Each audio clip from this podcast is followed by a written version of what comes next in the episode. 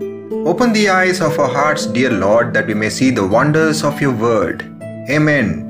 Today we are in the new book of Esther. The book of Esther actually belongs to the period before the book of Nehemiah.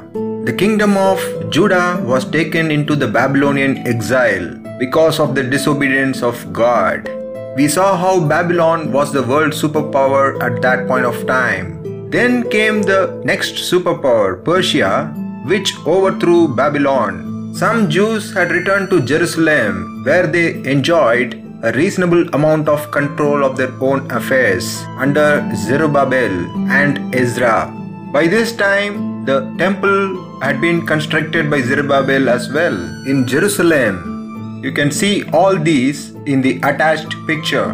We also saw how some of the people chose to remain in exile because they saw it as convenient rather than come back to Jerusalem and start all over again. The book of Esther also tells us that God did not abandon those people, He rather gave them a second chance. Our God is a God of second chances. Among those people living in exile, God had certain people of His own as well. Just like how in 2nd Chronicles chapter 18 we saw about the prophet Micaiah, the son of Imlah. So just like that godly Micaiah, we have a godly Mordecai here in this book of Esther as well. What was the reason for this book of Esther? It was to show how the Jews came to celebrate the festival of Purim. But more than that, the book of Esther is part of a much larger plot that runs from Abraham to Jesus Christ and from Jesus Christ to the church even today. If Haman had succeeded, the Jewish people would have been annihilated and God's saving hand and his plan for the people of Israel and thereby through them to the people of the nations of the world would have come to a jarring stop. There would have been no fulfillment in Jesus Christ of all the promises, and there would have been no gospel, and there would have been no church. So, when we read the book of Esther, we are to see it as part of our own heritage. The book of Esther teaches us that God takes care of His own chosen people. The book of Esther outlines divine providence. Esther is the only book in the Bible to not mention God by name. However, we see God operating in the background. So it shows us that God's providence is still there even when He is hidden. The book of Esther also shows us the responsibility that we as humans have. God used Mordecai and Esther because they submitted to his will. The book of Esther also teaches us a very important thing the true power of wickedness. King Xerxes and Haman were important people in this book who had considerable power.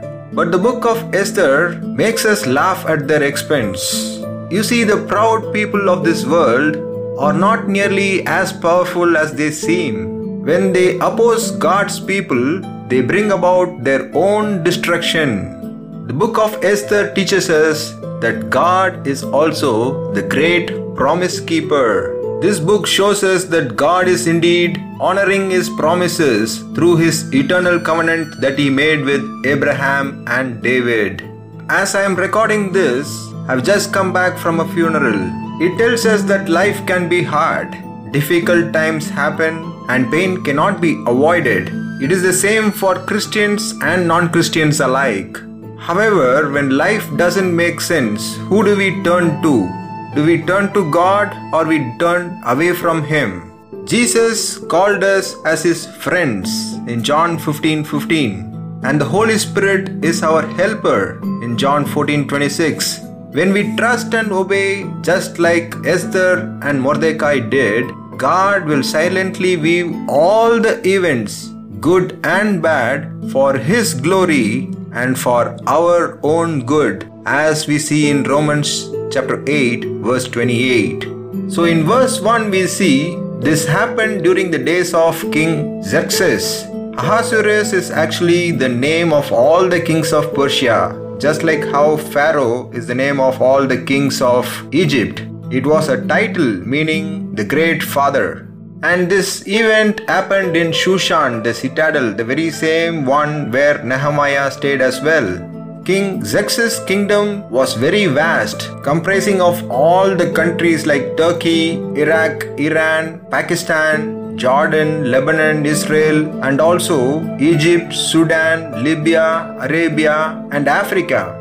In verses 3 to 9, the author writes about three royal feasts.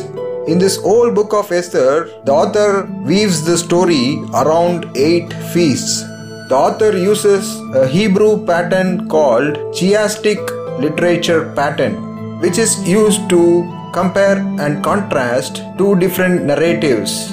On the one side, the author is talking about the danger, and at the same time, on the opposite end, he weaves the victory. So, the first feast of the king lasted for 180 days these feasts by the king were a means of showing off his power and wealth. The second feast, he threw it for the citizens of the capital city, Shushan, which lasted for seven days. Queen Vashti also had a separate feast for the women. In verse 10, we see on the seventh day of the second feast, when the king was drunk, he asked his queen to come forward and array herself in the royal crown. But Queen Vashti refused to come. So the king was angered and he asked his counselors, What shall we do with this queen who disobeys me? This was a male chauvinistic society, and one of his counselors answered that Vashti shall come no more before King Xerxes, and the king should give her royal position as queen to another who is better than she. You see, this King Xerxes was a madman he should have honored his own wife. History also tells us that once, when Xerxes constructed the pontoon bridges, there was a storm that destroyed his first pontoon bridge. The enraged Xerxes ordered the sea to be whipped. That's something only a madman will do. So you can understand how mad he was when he was angry.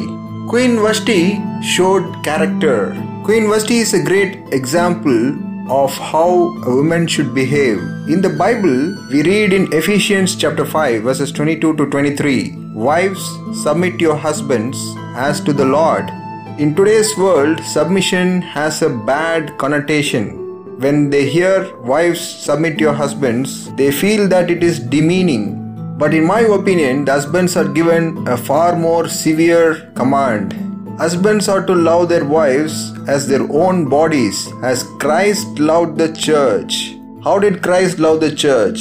He loved it even while the church disobeys him, while the church turns its back on him. And that is a far greater thing to do. However, submission in marriage is not being a servant or a sign of weakness. Submission is a great degree of character and strength. Submission is not demeaning, degrading, or humiliating. It's not as if she should be a yes man or a doormat. It does not mean the wife should not have opinions on her own. What Bible teaches as submission is that the wife should have a heart of being supportive to her husband by actually choosing to do so and not because it is merely commanded to do so. When a wife chooses to support her husband, she is empowering him to have the self respect he needs. He will develop into the kind of man that God expects of him, of protecting, of providing and nurturing and leading his family. Jesus Christ submitted to God the Father, and the wives are to submit in that exact manner as well. This brings contentment and satisfaction to the couple and to the marriage. And in this first chapter, we have still yet to see the star of the book. Yes, Esther. Actually, the name Esther means the star Venus, the morning star, which sheds its light long after all the other stars have ceased to shine. Right before the sun comes up, Venus is the star that still shines. This is symbolic of how Esther was shining like a star through the dark times of Israel's history, and we are called to be shining like stars. In Daniel chapter 12, verse 3, we read, The wise will shine like the brightness of the heavens, and those who lead many to righteousness will shine like the stars forever and ever. And in Philippians chapter 2, verse 15, we read, So that you may be blameless and pure, children of God, without fault, in a crooked and perverse generation, in which you shine like stars in the sky. The book of Esther encourages us to be such stars shining among this crooked and perverse generation of this world. May God bless these words. Amen.